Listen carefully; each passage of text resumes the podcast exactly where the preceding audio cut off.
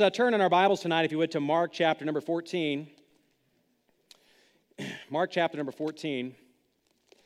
My wife and I, we just celebrated our, our 17th anniversary this month, and uh, actually in February, I guess. And uh, you know, I, I, asked her for the anniversary. I said, "Honey, what would you what would you like? You know, what would you want me to get you?" And she said, "Well, I really love jewelry, but I but nothing would make me happier than a diamond necklace." So I bought her nothing. You'll get that later, maybe if you didn't get it already. I want to read this real quick before we jump into the scripture here. Uh, a young lady goes to the school here. She does not come to church here, as far as I know, and so she's not here. I don't want to embarrass her, uh, but she she wrote me a letter, and uh, uh she's probably seven, eight, nine years old, my guess. It says this. She said, "When I grow up, I want to be a fashion designer." I hope I can still tell people about God. Have you had a dream, but God told you to do different? Well, He hasn't told me. my, my dad is really proud of me for telling people about God and invited people to our church. I want to be a, dress designer and tell people about God and be a mom. When I was a little girl, I wanted to uh, get saved so bad. I told my daddy every night, God, uh, God uh, knocked on my door, but he didn't. But uh, I, I, didn't receive Christ until um, uh, he really did. I think I messed it up there. But so when I got saved, I was the happiest girl in the world. You know, that's that means so much to me to, to see God working on the heart of just a young girl. Hey, when these kids come to you and they tell you, hey, mom or dad, I feel like God is working in my heart. I feel like maybe God wants me to be a missionary. Hey, don't, don't discount that just because they're a little kid. Now, I know obviously there's, God can work in different ways throughout their life, and, uh, you know, we'll see. The proof's in the pudding. But my point is, don't ever discourage that. Hey, God can, these kids are going to grow up to be adults just like us one day. And God's going to use them however He wants to. And so we want to we want to be an encouragement to whatever God's will is for their life. And uh, so that's, that's, uh, that, that encouraged me. And I hope as you go through your life here as a Christian, and we have these missions conferences, don't just let it pass by. Oh, yeah, we're having missions conference this year. I pray that God would do something in your heart. Maybe God's calling you as an adult uh, man or woman to the mission field. Maybe God wants you to be a greater witness here in your area.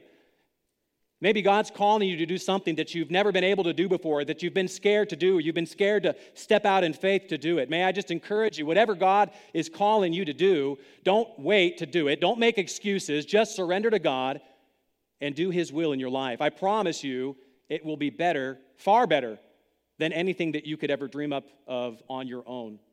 You know, when I was uh, uh, 23 years old, I got saved. I was about 20, and uh, I got married. You know, we in our church there in, in California, we were serving in the church and growing in the Lord and uh, working in the bus ministry and all kinds of different things and teaching Sunday school classes. And I really felt like God was working in my heart to do something even more. And I, uh, we had a missions conference just like this.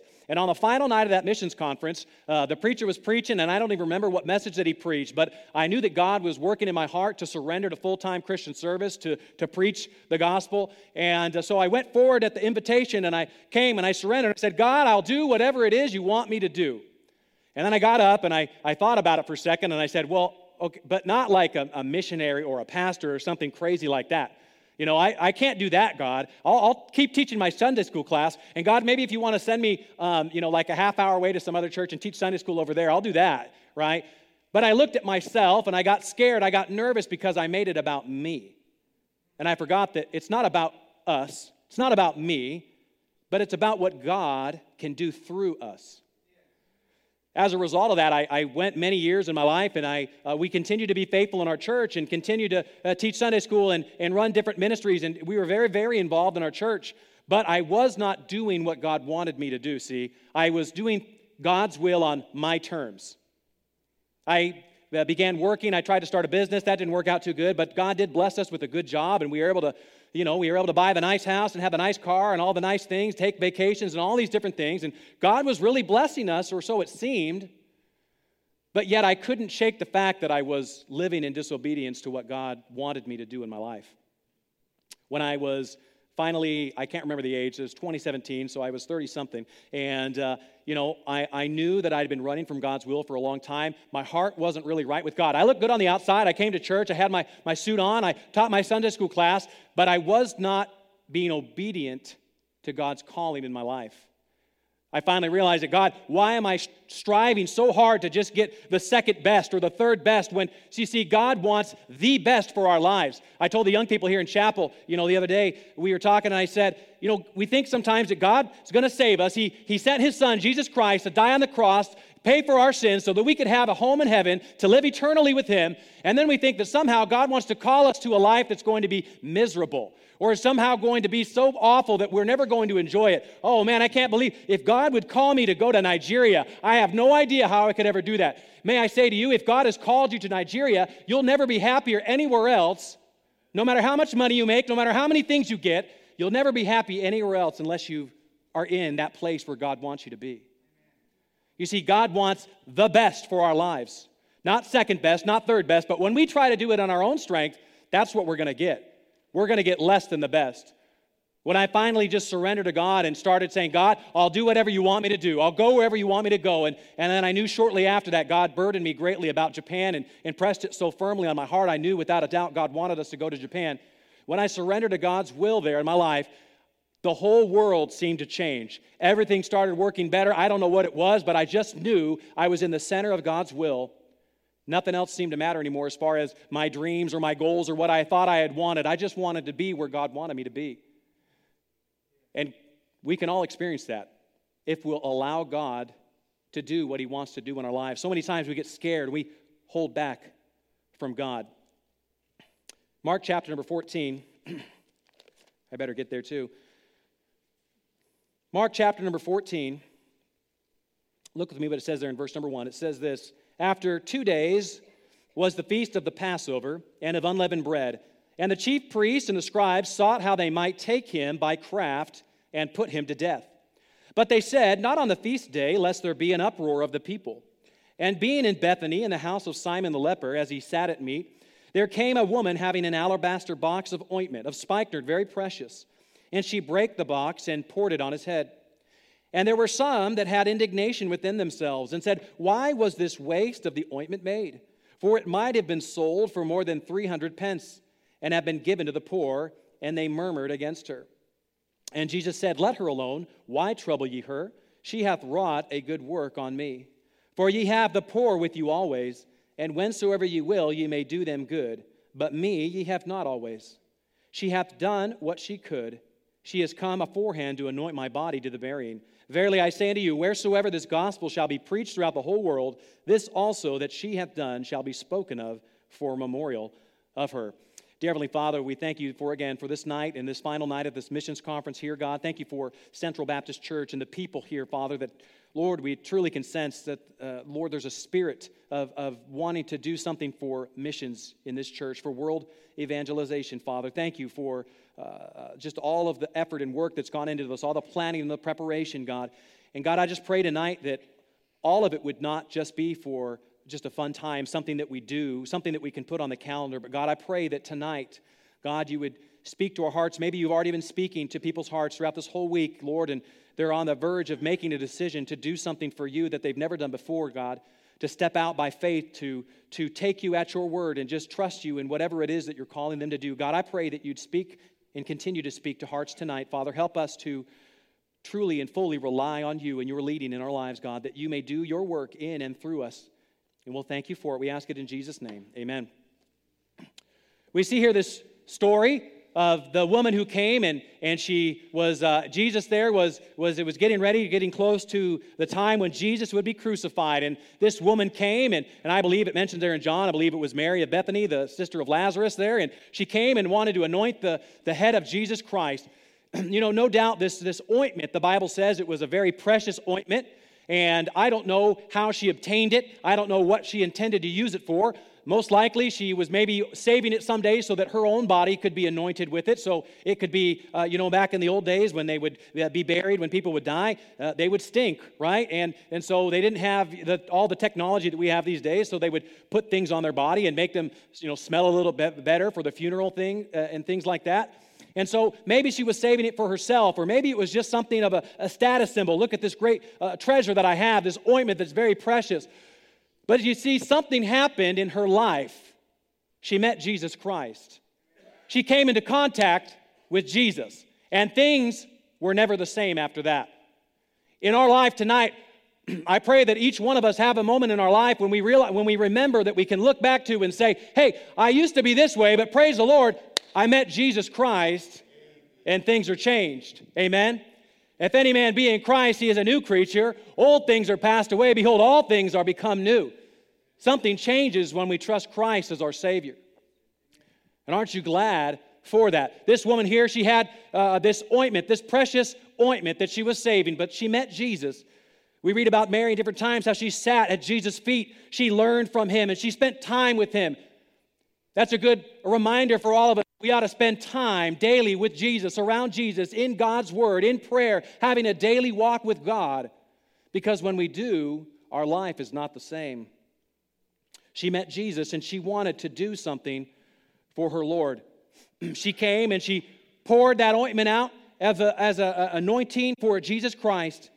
And not only did she pour it out, she could have just given him a little bit and said, Here, Jesus, I want to give you just a little something. Here you go. This is very precious, don't you see? And uh, you're so, you mean so much to me, and this is very expensive, and I want to give you some of it. And so she, you know, she just sprinkled a little bit out, and, and there you go. And that's all I want to give you. And that's because you mean so much to me that I was willing to give something so precious. No, she, she didn't uh, spend time explaining about it. She just said, Hey, what is the most valuable thing that I can do? I may not have much, but I have this ointment, and I want to give it all to Jesus. The Bible says that she poured all of it out. And not only that, she broke the box, she held nothing back. The title of my message here tonight is She Held Nothing Back. Maybe in our lives here, in our uh, time in church and different things, and maybe during different missions conferences in the past, we've made a decision say, hey, I want to give something uh, to this project. I want to give something to missions. Maybe uh, some special thing has come up and you had an opportunity to give an offering. And we've all had times where we said, Hey, I want to give a little something. I want to put a little something in the offering plate. And we're willing to give something. We're willing to pour out a little something.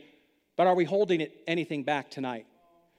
Are we willing to say, God, I want to give you whatever it is you've laid upon my heart. I want to give it all to you. And I don't understand how it's all going to work. I don't know why you'd want me to give this, but I'm willing to trust you by faith to give it all to you and hold nothing back for myself. And listen, it might not be money tonight. It might be your life. It might be your uh, sacrifice of giving your life and say, God, I feel like you've called me to go to the mission field, and I'm not going to hold anything back, God. I'm just going to give you all of myself and trust you to make it work. We've all given an offering before, but have we broke our box for Jesus Christ? Have we fully surrendered to Him and His will? The story of General William Booth, who started the Salvation Army there in England many years ago, uh, was being interviewed by an American evangelist named J. Wilbur Chapman. He was there in London, and General Booth was about 80 years old at the time. And uh, Dr. Chapman listened to the old general as he spoke about the trials and the conflicts that he had experienced and all the victories as well. And, and then he asked the general if he would disclose his secret for success. And uh, Dr. Chapman said he hesitated for a second, and then I saw tears come into his eyes and run down his cheeks. And he said, I will tell you the secret. This is General Booth speaking. God has had all there was of me. There have been men with greater brains than I, men with greater opportunities, but from the day I got the poor of London on my heart and a vision of what Jesus Christ could do with the poor of London, I made up my mind that he would have all of William Booth there was. And if there is anything of power in the Salvation Army today, it is because God has had all the adoration of my heart, all the power of my will, and all the influence of my life. Dr. Chapman said he went away from that meeting with General Booth knowing that the greatness of a man's power is the measure of his surrender. You see, when we surrender to God's will in our life, basically what we're doing is say, God, I want to empty myself of myself so that you can come and fill in the space instead. You see, but a lot of times, what do we do? We make our plans and say, hey, I want to do this. I have this goal. I have this goal, and I got to do this thing. And uh, yeah, I know maybe God wants me to do this, but listen, I, I know better than you, God. I know that's what you want, but listen, this, this plan that I have is going to work far better for me. Now, I know we would never say that, but so many times in our actions, that's what we are showing that we believe. The Bible says there in Mark 14, our, our text tonight, look at verse 8. It said, Jesus said of her, She hath done what she could. she hath done what she could. Very similar to that time when in uh, uh, Matthew there, where there, uh, that widow is thrown in that, those two mites, and all the rich people are coming and they're giving the offering. But see, they gave out of their abundance. Jesus looked at that, that old widow that threw in the two mites who had given all that she had. She held nothing back from the Lord. Here in this story in, in Mark chapter number 14 tonight, we see another woman who held nothing back from the Lord. And he said of her, She hath done what she could. Wouldn't it be great if Jesus, someday when we get to heaven, could look at us as Christians, or even right now, look at us and look at our lives and say about us, that Christian right there, they have done what they could. They've done what they could. You see, all of us have different gifts or abilities or different things that God has given us in our life, and God gives us an opportunity to use those things for Him. But tonight, have we all done what we could? Or are we holding something back? Are we holding a little bit back for ourselves? Or maybe because we're scared, if I give this to God, it's going to mean I have to give up something else. And we're afraid to let that go. Tonight, are you maybe holding back something from God because of a job, some position in your life? Maybe because you're afraid of what somebody might say, maybe a family member, maybe even somebody in, a, in the church, a fellow Christian. Maybe you're afraid of what they might say about you if you were to really give it all to God. I remember I know so many times there's people that even good Christian people that will criticize us when we decide to give our life to Jesus Christ. Whether that's going to the mission field or or just being dedicated in some area of service that God has called you to, there's people that will criticize you for what you do. We see that right here in this story. But may I remind you tonight that Paul says there in Romans 12:1 he reminds us that we have to offer ourselves daily to completely surrender our life and our will to him. And Romans 12, 1 says, I beseech you, therefore, brethren, by the mercies of God, that ye present your bodies a living sacrifice, holy, acceptable unto God, which is your reasonable service. You realize, you think about what Jesus Christ did for us. And just like this woman poured out everything in this ointment to Jesus Christ, Jesus Christ poured all of himself out to us as an offering for us, to take our place, to pay for our sins so that we would not have to suffer the punishment for our sins, but so that we could gain heaven. And if Jesus was willing to give all of himself to us, is it really unreasonable for us to give anything to him? When we really think about it, is it unreasonable that we would give everything that he would desire from us? Now, the great thing about God, it's not just give, give, give, give, give, and just God just takes it all and gives nothing back. No, the Bible says in Luke 6 38, give, and it shall be given unto you. Good measure, pressed down and shaken together, together, and running over shall men give unto your bosom. For with the same measure that you meet withal, it shall be measured to you again. And see, God doesn't just say, hey, give it all to me, and then good luck, have fun. No, He gives back to us. And not only does He give back to us, He gives back far more than we're able to give to Him. God's measuring, uh, God's uh, uh, uh, measuring cup is a lot bigger than our measuring cup. Amen. And when we're willing to give of ourselves and our time and our money to God, He's always going to give us back in some way or another, and it's going to be more than what we give to Him. Aren't you glad we serve a good God tonight? But see, the problem is, like Dr. Sis said the other night, we, we get it backwards sometimes, right? We want to say, God, give to me, and then I'll give back to you. It doesn't work that way. We have to give first, and then God gives it back. See, God, He just wants to see if we're willing to trust Him enough to give to Him. God doesn't need our money tonight, folks. God doesn't need your money to go to missions. He doesn't need it. God owns the cattle on a thousand hills. And I've heard other people say God doesn't only own the cattle on a thousand hills, He owns the hills as well, and all the minerals and gold and everything that's under the hills. God owns it all. He doesn't need our money, but God, what God desires, what God wants, is our heart. Are we willing to trust Him I promise you, I, have seen it, and I'm sure many you, of you here tonight could testify of the same thing that you've seen God work when you were willing to walk by faith, when you were willing to give to God whatever it is that He wanted, that God always came through. God always provided. God always took care of your need, and God showed up in such a mighty way that your faith was increased. But are you willing to fully surrender to God tonight, to allow that to happen in your life? Maybe you're here tonight and say, Brother Morgan, I don't really know what you're talking about.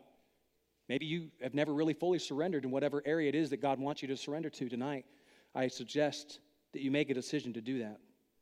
I just want to show you a few things tonight about this story here tonight. This woman, she held nothing back. We see, number one, first of all, it was a complete surrender.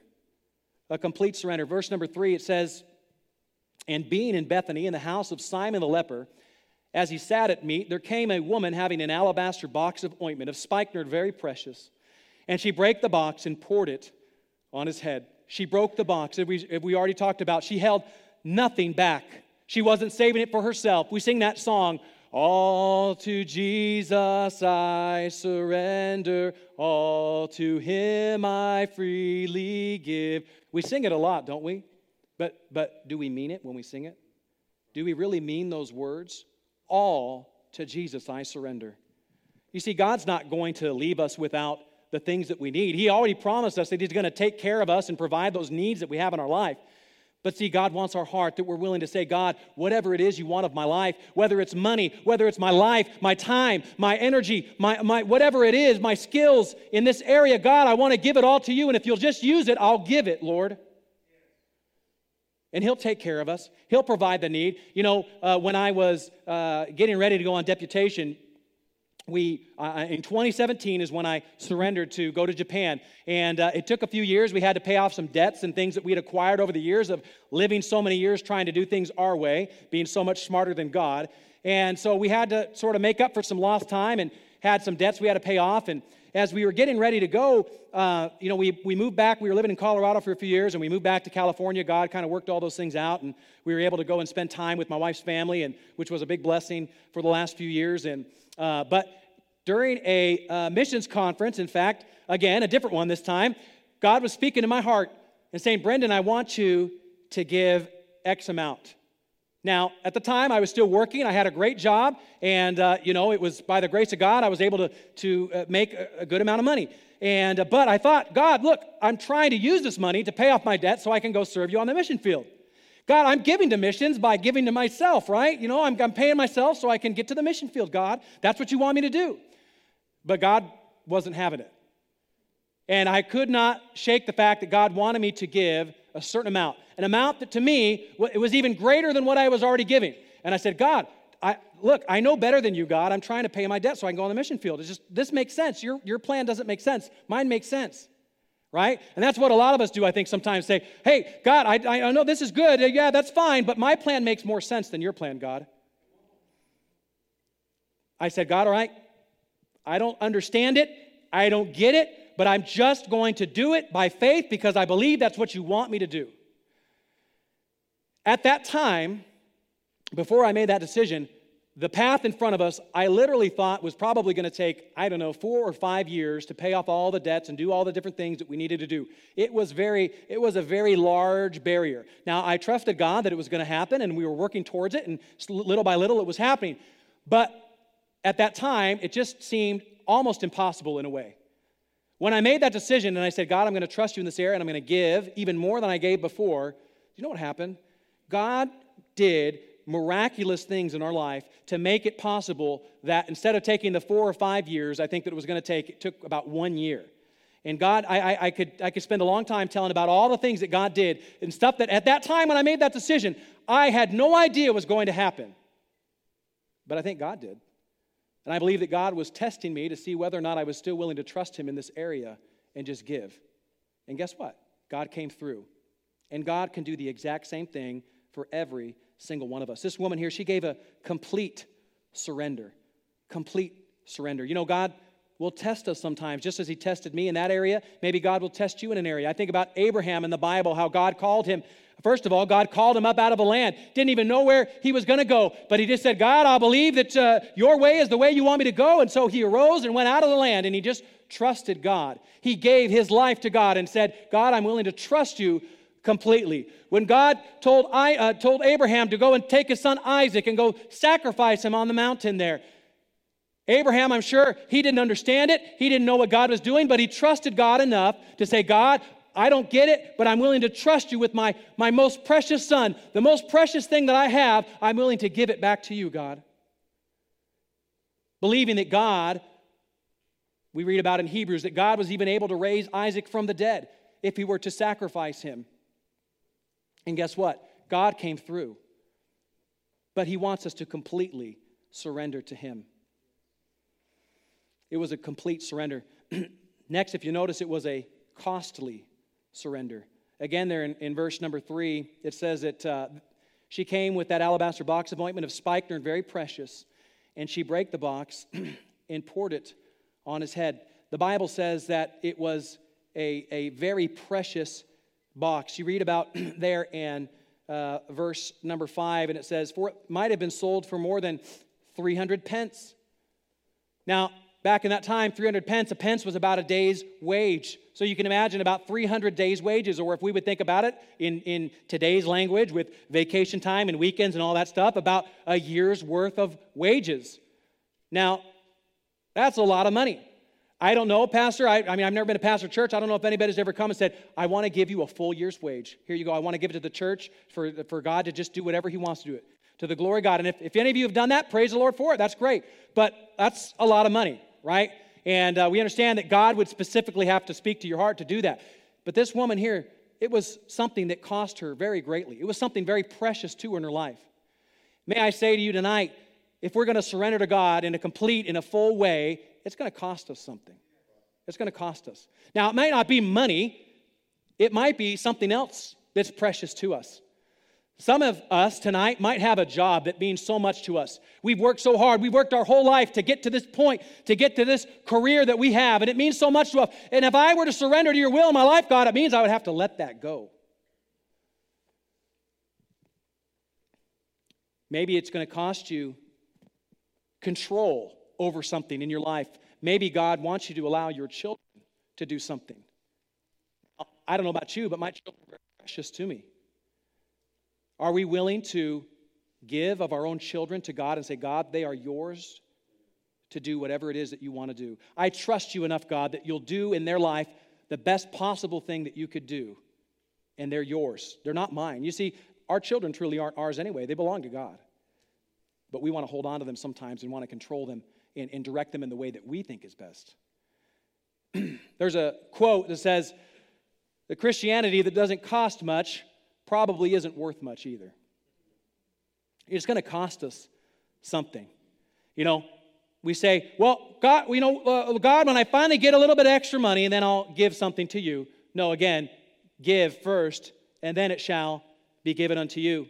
You know, and there's a lot of things that we can do. We can, we can vote in our elections, and that doesn't cost us much money. We can show up at church and come to services regularly, Sunday morning, Sunday night, Wednesday night.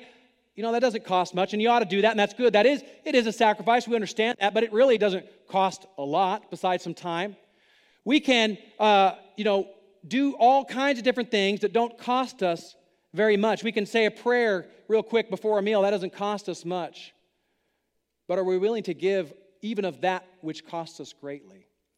We were at that conference last week, and Dr. Johnny Pope preached an amazing message talking about in 2 Samuel, there, chapter 24, where after David, he sinned by numbering the people, and God came to him and gave him a choice of what his punishment would be. And he, he chose to uh, not fall into the hand of man, but allow God to take care of it. And so God sent that uh, pestilence on the land, and many, many people died. And then in verse uh, 16, it says, And when the angel stretched out his hand upon Jerusalem to destroy it, the Lord repented him of the evil and said, said to the angel that destroyed the people, It is enough.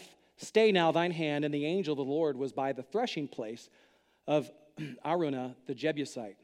And so we see that David wanted to go and make an offering there on that threshing floor. And, and uh, he, uh, uh, came and said, Hey, I've got the oxen, and, and you can have it. You can have it all. You can have the threshing floor and the offering. And, and David said to him in verse number 24, and the king said to Araunah, Nay, but I will surely buy it of thee at a price. Neither will I offer burnt offerings unto the Lord my God of that which doth cost me nothing.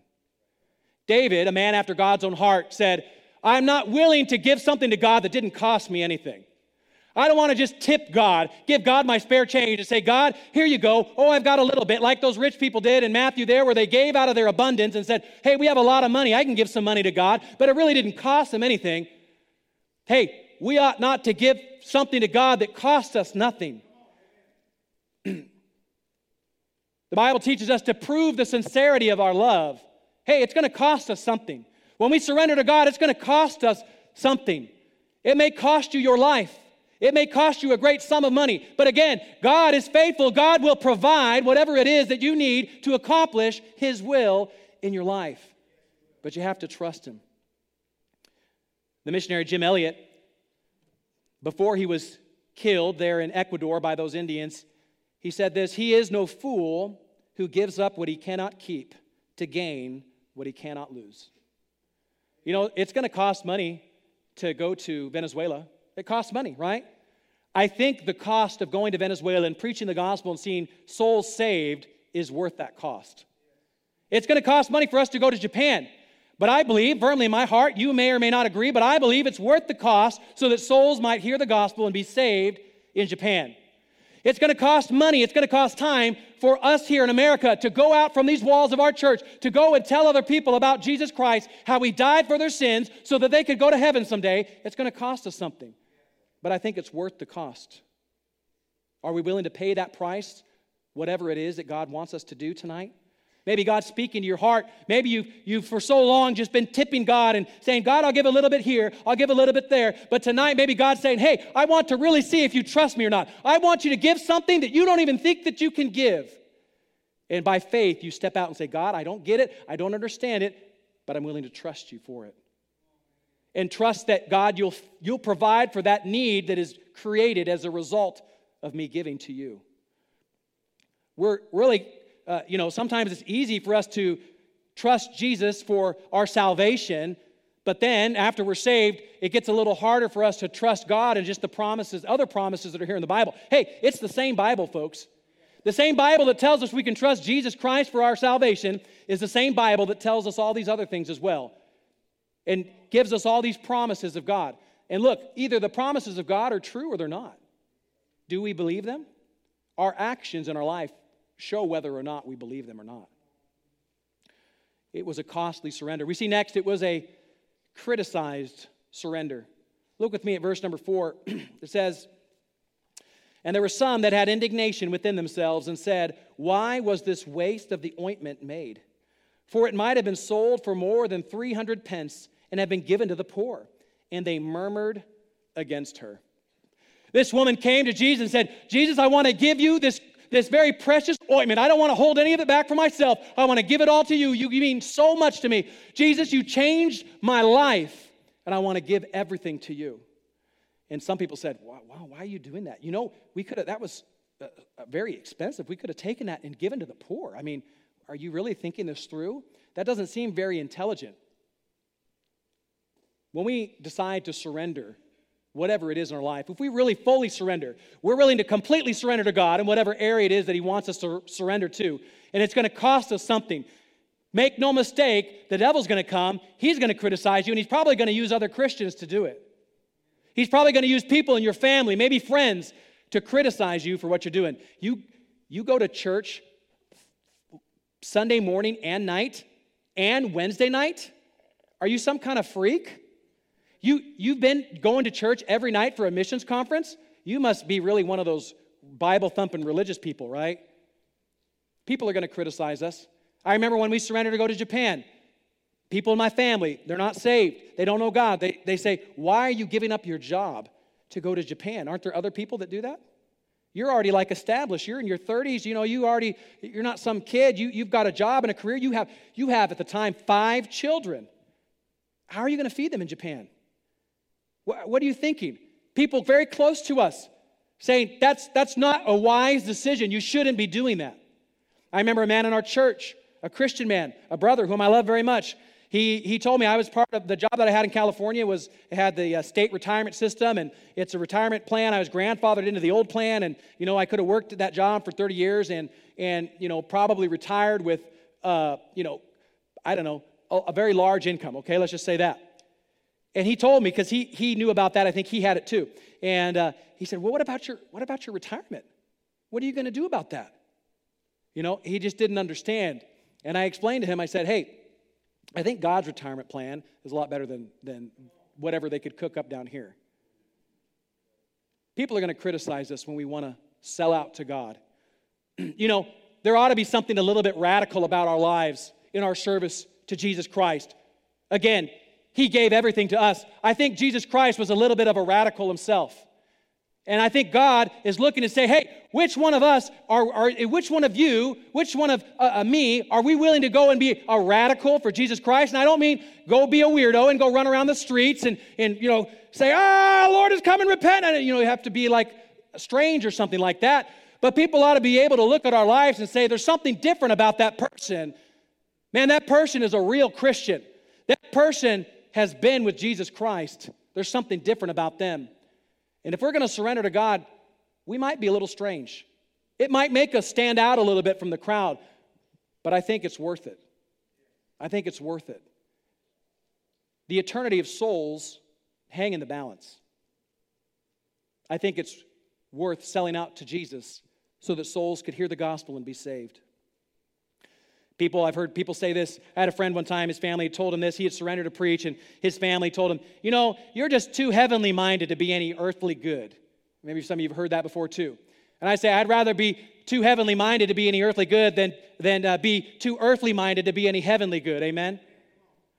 you know, people criticize when we started a, a, program. We had a bus ministry at our church, and uh, we would bring all kinds of kids in from bad areas. These kids, guess what? They didn't all know how to behave in church, okay? My kids are still figuring it out too. And, uh, but, you know, these kids would come in and they weren't from great neighborhoods. They, they did some stuff that was a little bit crazy sometimes, but you know what? Many of those kids heard the gospel. Many of them trusted Christ as their Savior. We had uh, one plan, uh, one uh, uh program that we started at one point where we had a Christian school, and at the time, our Christian school was just very small. We only kind of had kids from our church in it. So uh, there was another man who had been at another church who was able to get some of these kids from rougher areas. He was able to get them into the Christian school. Now, he didn't just let anybody into the Christian school. He got those kids who started coming to church, who got serious about God, who got on fire about God, and wanted to be more involved in their life. You see, we'd get them for a small time on Sunday, but then the rest of the week, they'd be in the world. They'd be around people that were cussing and drinking and smoking and doing all kinds of horrible things. And so it was very, very hard to have consistency in them. But every now and then we'd have a kid that really wanted to just do something for God, wanted to sell out for God. And so we wanted to make a way for them to come to our Christian school. Well, they didn't have a lot of money. So we started a fundraising program where somebody in our church would take them out fundraising and selling chocolates or different things, all kinds of different ways to fundraise. And so they could pay the tuition to come to the Christian school. When we started that, several families in our church came up to the pastor, came up to the people that were running it, and criticized that. Say, why are you letting all these kids into our school? Hey, you're, you're focusing so much energy on these, these kids. What about our kids? What about our kids? You see, they were missing the big picture. We weren't neglecting the other kids as well, but we wanted to bring some of these less fortunate kids to receive the same blessings that our kids were receiving as well. People criticized it. You know what? Several of those kids now are either in Bible college, graduated Bible college. One of them was in our church, in this church here last night with her husband and her brand new baby, serving God in a church down in Gulfport, Mississippi. Hey, I think it works. But people are going to criticize things sometimes when we want to do something big for God. we see lastly tonight, not only was it a complete surrender, it was a costly surrender, it was a criticized surrender, but praise the Lord, it was a commemorated surrender. Look with me verse number six. It says, And Jesus said, Let her alone. Why trouble ye her? She hath wrought a good work on me. For ye have the poor with you always, and whensoever ye will, ye may do them good. But me ye have not always. She hath done what she could. She has come aforehand to anoint my body to the burying. Verily I say unto you, wheresoever this gospel shall be preached throughout the whole world, this also that she hath done shall be spoken of for a memorial of her. And that statement is being fulfilled here tonight, right now. This sacrifice, this surrender that this woman made is forever memorialized in the pages of Scripture and will forever be read about until Jesus returns. What a thing. Can you imagine if God had chosen you to do something in the Bible? I wonder this sometimes I read the Bible and I hear about these names in the Bible, and I know God knows all things, and we'll all find out someday. I don't know. I'm not trying to come up with some new doctrine, but I wonder sometimes were there other people that God would have used, but they didn't surrender, and so God chose somebody else. And those are the people that we read about. Maybe we would have read about somebody else, but they weren't willing to surrender to God's will in their life. Now, our lives, it's too late. We're not going to get in the Bible, all right? I just hate to break it to you. We're not coming out with, you know, some other apocrypha or something and we're going to read about us. No. But realize it wasn't about this woman to begin with.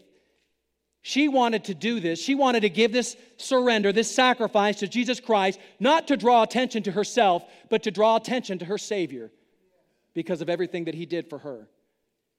Her focus was on Jesus Christ. I think we need to be reminded every day to break our box. God, what would you have me do today? Where would you have me go today, God? Lord, would there be somebody who you would come across my path who I could give a gospel tract to? Maybe spend a few, mim- a few moments sharing the gospel with this person so that they might get saved. And maybe they don't get saved. Maybe we plant the seed. Maybe we water it. But sometimes, guess what? We get to come along, we get to reap that harvest. There's no greater feeling than get to be part of seeing a soul trust Christ as their Savior.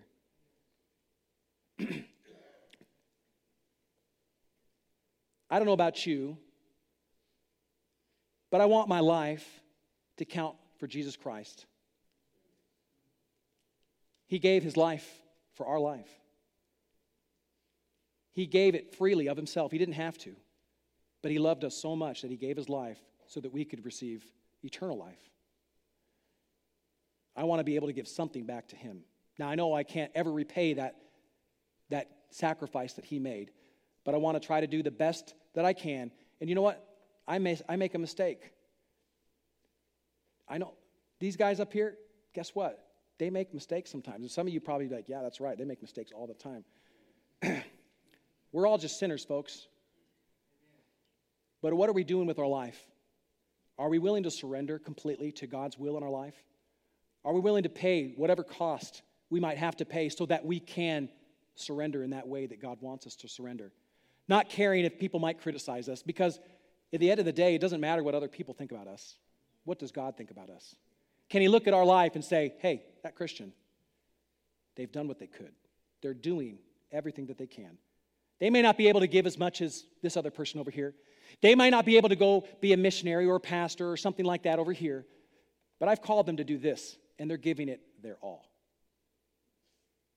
Are we doing what we can tonight? Not so that the world can remember us forever, but just like this woman, so that God will remember our sacrifice that we've made for Him forever. Close with this. The missionary David Livingstone to Africa, he made this statement. He said, People talk of the sacrifice I have made in spending so much of my life in Africa. Can that be called a sacrifice, which is simply acknowledging a great debt we owe to our God, which we can never repay? Is that a sacrifice which brings its own reward in helpful activity, the consciousness of doing good, peace of mind, and a bright hope of a glorious destiny? It is emphatically no sacrifice. Rather, it is a privilege. Anxiety, sickness, suffering, danger, foregoing the common conveniences of this life, these may make us pause and cause the spirit to waver and the soul to sink, but let this only be for a moment. All these are nothing compared with the glory which shall later be revealed in and through us. I never made a sacrifice. Of this we ought not to talk when we remember the great sacrifice which he, who, uh, he, which he made, who left his Father's throne on high to give himself for us.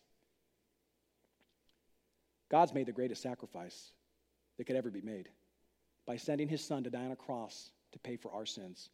God loves us so much. Look, the, the message that we have is, is not so much hell and damnation. Yes, hell is real, and, and we have to go to that if we're not saved.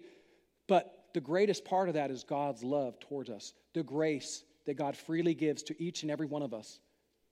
I don't think it's too hard to talk about what God's done in our life, is it? I don't think it's too hard to give something up so that the gospel can be preached to other people who've never heard. What are we doing for God tonight?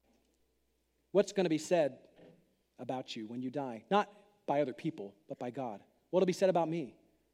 Will it be said that I gave my all or that I held something back? I don't know about you, but I want to give my all. After all he's done for me, after all he's done for me? How can I do less than give him my best after all he's done for me? Let's pray. Dear Heavenly